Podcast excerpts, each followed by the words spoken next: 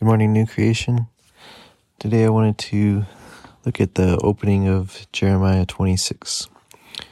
In verse 1, it says, In the beginning of the reign of Jehoiakim, the son of Josiah, king of Judah, this word came from the Lord, saying, This is what the Lord says Stand in the courtyard of the Lord's house and speak to all the cities of Judah who have come to worship in the Lord's house all the words that I have commanded you to speak to them. Do not omit a word. Perhaps they will listen, and everyone will turn from his evil way, and I will relent of the disaster which I am planning to inflict on them because of their evil deeds.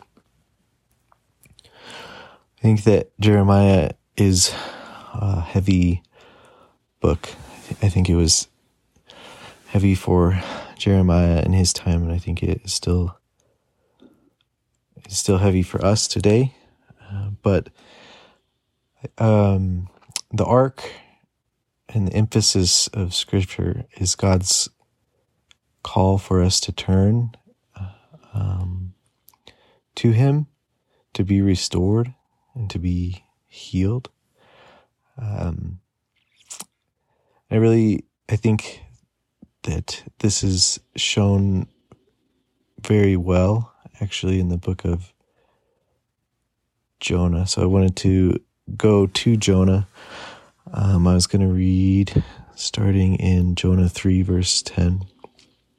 It says, When God saw that the what they did, that the Ninevites repented, and how they turned from their evil ways, he relented and did not bring on them the destruction he had threatened. But to Jonah this seemed very wrong, and he became angry.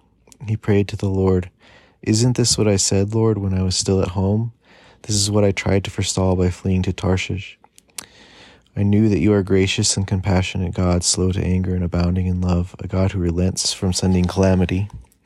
Now, Lord, take away my life, for it is better for me to die than to live. But the Lord replied, Is it right for you to be angry? Jonah had gone out and sat at a place east of the city and made himself a shelter in the shade and waited to see what would happen.